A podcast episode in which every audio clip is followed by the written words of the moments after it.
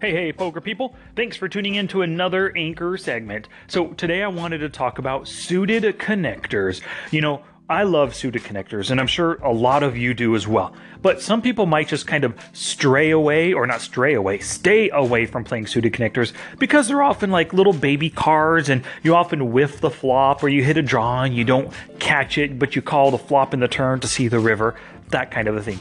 Well, suited connectors have a ton of power. They're the kinds of hands that can break big big cards like aces, kings, and queens. They can break the ace king when it hits a, a top pair hand. 7 6 suited flopping two pair on a king high board against an ace king. You are going to take a ton of chips from that other player right there. Um, 7 6 suited, for example, also flops a lot of flush draws and really good straight draws. Not only the open enders, but plenty of different gut shots. You also flop a ton of pair plus draws. Now, some of the drawbacks about suited connectors are because they flop draws so often, you might be overpaying to try to catch your draw, especially if your opponent is betting a lot.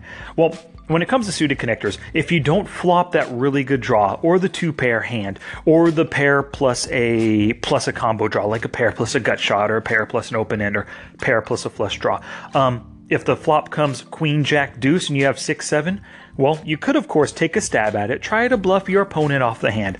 But for the most part, if your six seven suited does not connect very well with the board, just get out of there you know you have plenty of other hands that you'll be dealt uh, you know in the upcoming rounds of the of the tournament of the sit and go of the cash game whatever it is.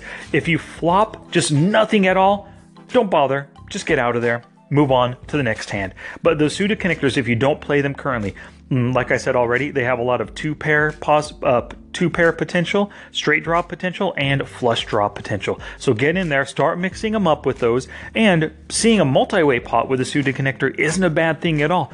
But for the most part, you want to stick to two bet or limped pots. Getting into a lot of three bet and four bet pots with suited connectors, man, you are just asking for trouble. That pot is going to be so huge. If you do flop a draw, you're going to have to pay a ton of money to see that draw out. Alrighty, y'all. Take care, have a good day, and play some suited connectors.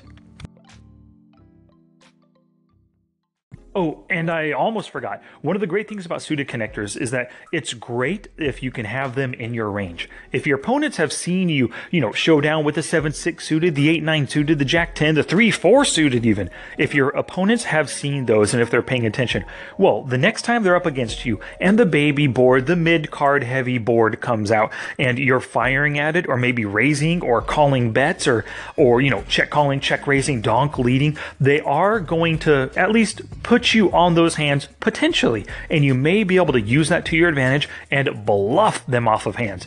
And one of the good things too is because those are in your range, when you do flop those crazy straights and you know that your opponent has an overpair or just some kind of a hand that they're not going to fold, bam, max value gained from your suited connector. Alrighty, that is it about suited connectors. Take care, y'all. Hey, hey, poker people. Thank you for tuning in to another Anchor segment. So, two things to talk about today. First off is Black Rain 79. If you don't know who Nathan Williams is, uh, you just have to go to blackrain79.com with the number 79.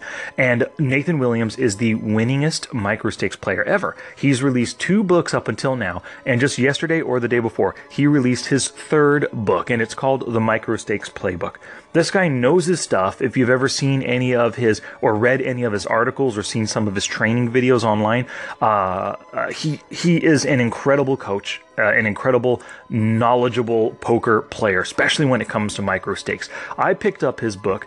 Normally, I buy all my poker books in uh, paperback form, but he only offers his in PDF. So I've picked up the PDF, and today or tomorrow I'm going to head over to Office Depot and have it printed up because I just need that tactile uh, you know, I need that tactile experience with books. Like it needs to be in front of me. I need to be able to highlight, underline, write notes, uh, stuff, write stuff in the margins, circle circle things, write formulas, whatever it is I need to do in the book.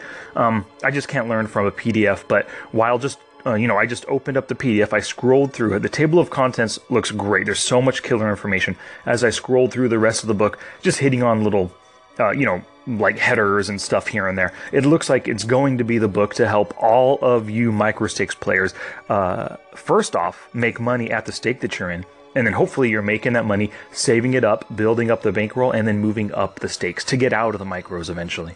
So I really highly recommend everybody go to Black Rain 79 and purchase his new book, The Micro Stakes Playbook. And the second thing I want to talk about is I listen to a ton of podcasts and my computer downloaded automatically the Tim Ferriss Show, episode number 260, and it's called Setting Goals, Making Money, and Overcoming Tough Times with Phil Hellmuth. So I downloaded it. It's in my MP3 player now. I'm probably going to listen to it on my morning walk with my dog and then you know, as the day goes, I'll end up finishing it by the end of the morning. But I'm just looking forward to it. You know, Tim Ferriss is a great interviewer, awesome podcast, and for him to interview a poker pro like Phil Hellmuth, I'm just really looking forward to hearing what they have to say together. It's a uh, looking at the description here, it's a one hour and 10 minute podcast. And Tim Ferriss always goes deep with his guests, gets a ton of information. Hopefully, we'll hear some great stuff from Phil Hellmuth in this episode. So check it out. I haven't listened to that yet, but you know, I recommend it because it is Tim Ferriss, uh, after all, and I haven't read that other book or read the book by Nathan Williams, but I recommend it because it's Nathan Williams after all, you know. So, alrighty, everybody, have a good rest of your uh, Thursday, summer, summer August Thursday. Take care.